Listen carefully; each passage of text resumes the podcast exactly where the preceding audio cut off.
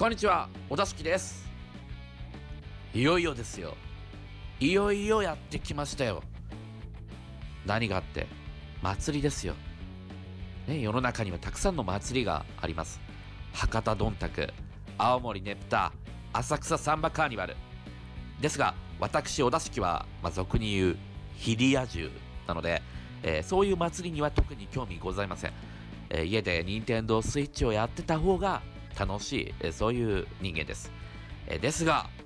映画界のこの祭りには乗らざるを得ないそう、スター・ウォーズ祭りです。いやー、来ましたね。ついに、スター・ウォーズエピソード8最後のジェダイが公開されました。えエピソード7から2年、もうあれから2年経ったのかと、えー時の速さにね、恐ろしさを感じますけども、えーでですね、スター・ウォーズはすでに歴史を築き上げてしまってる映画シリーズなので、えー個人がですね、スター・ウォーズについてどれくらいの距離感なのかっていうのが非常に重要になってくると思うんですね。特にこの最新作、最後のジェダイに向き合うにあたっては、えーとても大事と言えるかもしれません。えーということで、僕とスター・ウォーズとの関係を言わせてもらうとですね、えー完全にスター・ウォーズにわかです。はい、えーにわか中のにわかですね。まず、えーエピソード4は見たことありますよ。まあ、見たことありますって、あのね、改めて言うのはもう恥ずかしいんですけども。でも、5と6を見たのかって、見てないのかって自分でもわからないっていうレベル。で、エピソード1はリアルタイムで映画館で見た記憶っていうのはしっかりね、あるんですね。ポットレースとかよく覚えてますから。でもね、2と3を見たのかっていうのどうかもね、曖昧で、大人になったアナキンの発情したにやけ顔が、えなんか嫌だったなっていうぼんやりとした記憶しかないので、えーまね、見ててもね、見てないのと同じとぐらいのそんなレベルです。えーということで、えーガチ勢の人たちからしたらね、今すぐ首を切れお前と言われそうなこの低たらく。でもですね、祭りって、にわかが参加できるからこその祭りだと思うんですよ。え考えてみたら、すごいですよ。ね、アベンジャーズの最新作が公開されたって、ね、何が公開されたとしても、まあ、こんな祭りにはならないでしょう。映画界で唯一こんなムーブメントを巻き起こせるスター・ウォーズ。ね、こんなにわかも巻き込んでしまうんですから、ほんとすごいコンテンツだと思います。あと、ね、僕と同世代以下の人たちはもちろんリアルタイム世代じゃないわけですから、結構ね、僕みたいな距離感の人って多いと思うんですよね。はい。と、まあ、言い訳を重ねてますが、とりあえず僕は、にわかとして、自信を持って、この祭りに乗ろうと思います。はい。ということで、見に行ってきたんですけども、えー僕はね、このお出し系映画で感想を言う前に、あまり人の感想を見ないようにしてるんですが、えー今作は話題作なだけあって、ちらほら聞こえてくるんですよね、感想が。それが感想というか、宣戦布告みたいな、この映画を擁護する奴は殲滅するみたいな感じの、えー怖い感想が流れてきて、かと思えば、スター・ウォーズ最高傑作かも、みたいな、えー感想も聞こえてきて、賛否両論がね、すごいみたいなんですよ。てかもうすでにね、各所で戦争が勃発してるような予感がビンビンとしてるんですけども、じゃあ、お出し機は最後のジェダイを見てどう感じたのかを率直に言いますと、まあ、いい点も悪い点もてんこ盛りな映画だなっていうのんきな感想でした。サービス精神旺盛なのはすごく伝わってきました。まずね、最初、ドッグファイトからね、始まるのがいいじゃないですか。でここでテンションぶん上がりですよ。で、結構ね、コミカルなギャグとか、えージョークが入ってくるのも僕はいいと思いました。これはね、トースの覚醒の時よりも明らかに意識的に入れられている気がしたんで、えー時代の潮流、映画界の流行とか読みつつのディズニーのクオリティコントロールなのかなと思いましたでそこで爆弾を投下するっていうね展開になるんですけどもその投下スイッチを押すために女性が奮闘するっていうくだりでちょっとねまず「ん?」ってちょっと思ってなんか下手じゃね？このくだりっていう結局スイッチは押すことができたんですけどもその女性がねアジア人であることもあるのかもしれないんですが、えー、ちょっとねスローモーションが多用されているっていうのもあって下手くそな邦画っぽさっていうのがね画面から一瞬にじみ出るっていうね、恐ろしい話ですよ。スター・ウォーズですよ。まあね、一瞬だったんで、こっちもまあ気のせ気のせって気を取り直して、えー、そのまま見ていったんですけども。で、まあ、その女性の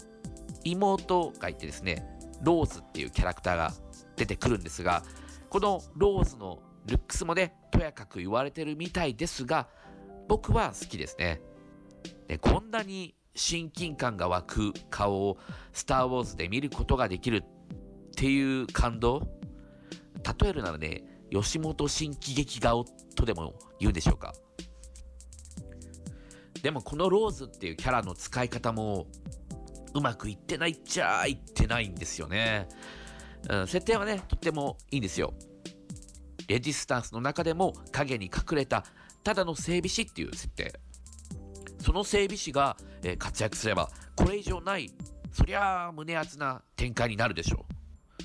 でも、活躍っていうよりも、ただ動き回っただけになっちゃってるなというふうに思いました。しかも、最後に彼女がピンにしたあのある行動を見た時にね、僕は本当にきょとんとしてしまいました。思えば、この最後の時代、結構な頻度できょとん顔をさせてくれたような気がします。えー、レイヤーの宇宙遊泳、組織の基本の木、ほうれん草を怠るレジスタンス、そしてあのキス。なぜこのキョトンが起こるかっていう点はね、後で話すとして、でもう一つ良かったところ、それは、えー、カイロ・レンというキャラクターです。こういう映画がうまくいくかどうかって結構悪役のキャラ立てにかかっているところって大きいと思うんです。で、それは今のところ成功していると言っていいんじゃないでしょうか。えー、エピソード7で前振りして、エピソード8でここまで完成させたっていうのはなかなかですよね。えー、思うに制作陣もダース・ベイダーを超える悪役をっていう命題がまずこの新シリーズを始動させるにあたってあったと思うんですよね。でもそれは成功法で言っても無理だと。だから悪役にえー、シリーズ3作を費やして感情移入をさせていくという方法を選んだんじゃないでしょうか。ね、えー、7、8と見て、まあ多分ですよ。多分ですけど、例よりもカイロ・レンの方に気持ちがいっちゃってる人が多いんじゃないかと思うんですけど、どうでしょうか？えー、エピソード7の時からカイロ・レンは行き場のないフラストレーション、プレッシャーを抱えてね、部屋の壁を殴りまくったりして、でこれは全世界の思春期キッズ、そしてそれを過ぎて落ち着いてしまった大人たち、感情移入しまくりなんじゃないでしょうか。僕も中学生の頃ね、壁を殴って手を負傷した経験の持ち主なんで、えカイロレンの気持ちはね、痛いほどわかります。だいたいあんな繊細そうな顔のアダム・ドライバーを配役してるところから、エピソード7、8、9と悪役の成長端として描こうとしているっていうのは、まあ、明らかですよね。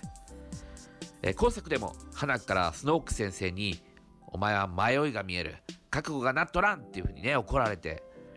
いやでも僕お父さん殺したし」って反論してもそれが原因で心ぐらついてんだろうがお前ってまた怒られてイライラしてまた壁殴っちゃうっていう。でねここのくだり見てもしかしてカイロレンレジスタンス側につく展開ワンチャンあるっていうふうに思ったんですよ。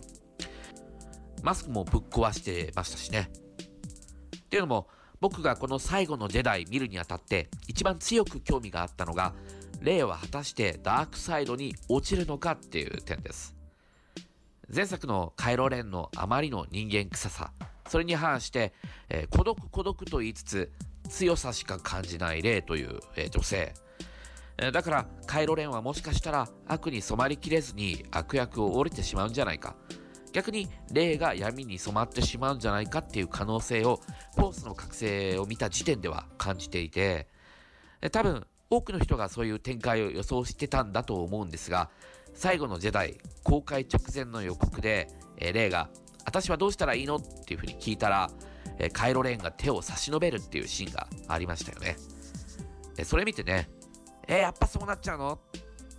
でも、もしそうなら、ちょっと予告でネタバレしすぎじゃないバカ？っていうふうに思ってたんですね、僕は。ディズニーはね、やっぱりバカじゃなかったですね。結局はそうはならなかったという元さや的な展開ですけども、まあ、この仕掛けのおかげで僕も最後まで興味をなくさずに、えー、見ることができたっていうことは確かにあります。え、ただ、そもそも今作はそう見せかけて何でもありませんでしたっていう展開が多すぎっていうのも事実なんですよ。これはさっきのキョトンが多いっていう点にも絡んでくるんですけど、っぱりこれはね、ライアン・ジョンソンという監督の資質があると思うんです。えルーパーという作品をこの監督手掛けていて、まそれはかろうじて僕も見たことがあるんですけど、非常にね、見せ方にケレン味が効いてるっていうか、俺の演出で観客をびっくりさせてやるっていう気概をね、すごく感じるんですよ。ただ、まあ、ルーパー僕そこまでいい作品とは思っていなくて、すごいと思ったシーンはたくさんあるんですよ。ラストの麦畑のところなんて特に。でも、はったり聞かせることに夢中で、細かい点とかがあまり気にしてないというか、大雑把なところがあるなっていう印象だったんです。この最後のジェダイのそう見せかけてっていう展開も、要はお話運びの上でのはったりじゃないですか。はったり聞かせて観客の興味を引きつけるってことが目的ですよね。で、はったりが悪いと言ってるわけじゃないんですけども、えー、何度も観客をね、そういう風に振り回したら、そりゃ飽きられるよっていうのもね、事実です。えー、映画、まあ、一本でそういうお話上のハったりって1回までに留めておいた方がいいんじゃないかなと思うんですよね。そのハったりというカードは、レイがダークサイドに転ぶのかっていう大きなテーマですでにもう切っちゃってるわけだから、ね、レイヤーが一回死んだと思わせといて宇宙遊泳とかね、実は有能だったローラーダウンとか、そういうのはね、いらないと思うんですよね。えー、キョトンが多いのも観客の予想を裏切ろうとして、いろいろと、えー、ハったりを聞かせた、そのはったりに観客がうまく乗り切れていないからなんじゃないかなと思うんです。でも僕は最後のジェダイ、えー、嫌いにはなれない。ジェダイの否定、過去を清算して未来に続く新しいスター・ウォーズをという意思ははっきり感じました。もう過去の遺物には頼らねえぞという覚悟だと思いました。でこれからはあの人もあの人も出すことができないわけだから新しい歴史新しい登場人物たちで新しいスター・ウォーズの歴史を紡いでいかなくてはいけないと。それで観客を引きつけなければならない。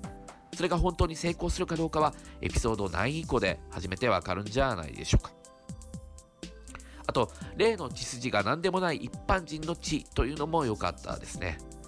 えー、まあ、血統主義の否定です。えー、もしかしてエピソード7、8、9とそれがテーマなのかもしれないとすら思いました。フィンもキャプテンファズマにシステムのバグ呼ばわりされてましたよね。で、レイも普通の血筋から生まれたとんでもないフォースの使い手。これもバグっちゃバグです。遺伝子のシステムからはみ出した者たちが世界を救う話っていうのを新シリーズでは語ろうとしてるんじゃないかなと思いました。で僕はね、血統主義あまり好きじゃないんで、そういう点でもね、好ましいですね。ハリー・ポッターも結局、あのメガネ、いい血筋なんじゃねえかっていうので、ちょっと好きになれませんでしたからね。ということで、僕としてはこの最後のジェダイ、まあなんか否定的なこともたくさん言ったような気もするんですが、楽しい部分も興味深い部分もたくさんあったし、まあ、よかったよっていう感想なんです。ただ、えー、これは僕がスター・ウォーズとの距離感が結構あるからこその感想で、えー、ガチ勢からすると、いろいろな面で激鱗に触れるのもわかるなっていうまあ、ただ映画界のこの祭りにね乗り遅れるのはもったいないと思いますんで、えーにわかもガチ勢もぜひぜひ参加してみてはいかがでしょうか。はい。で最後に、えー、お出し今年のベスト祭りを発表します。ドゥルルルルじゃんコクソンのパンジョンミン祈祷フェスですおめでとうございます VR 祈祷フェスをお願いですから出してくださいよろしくお願いしますはいということでお出しきでした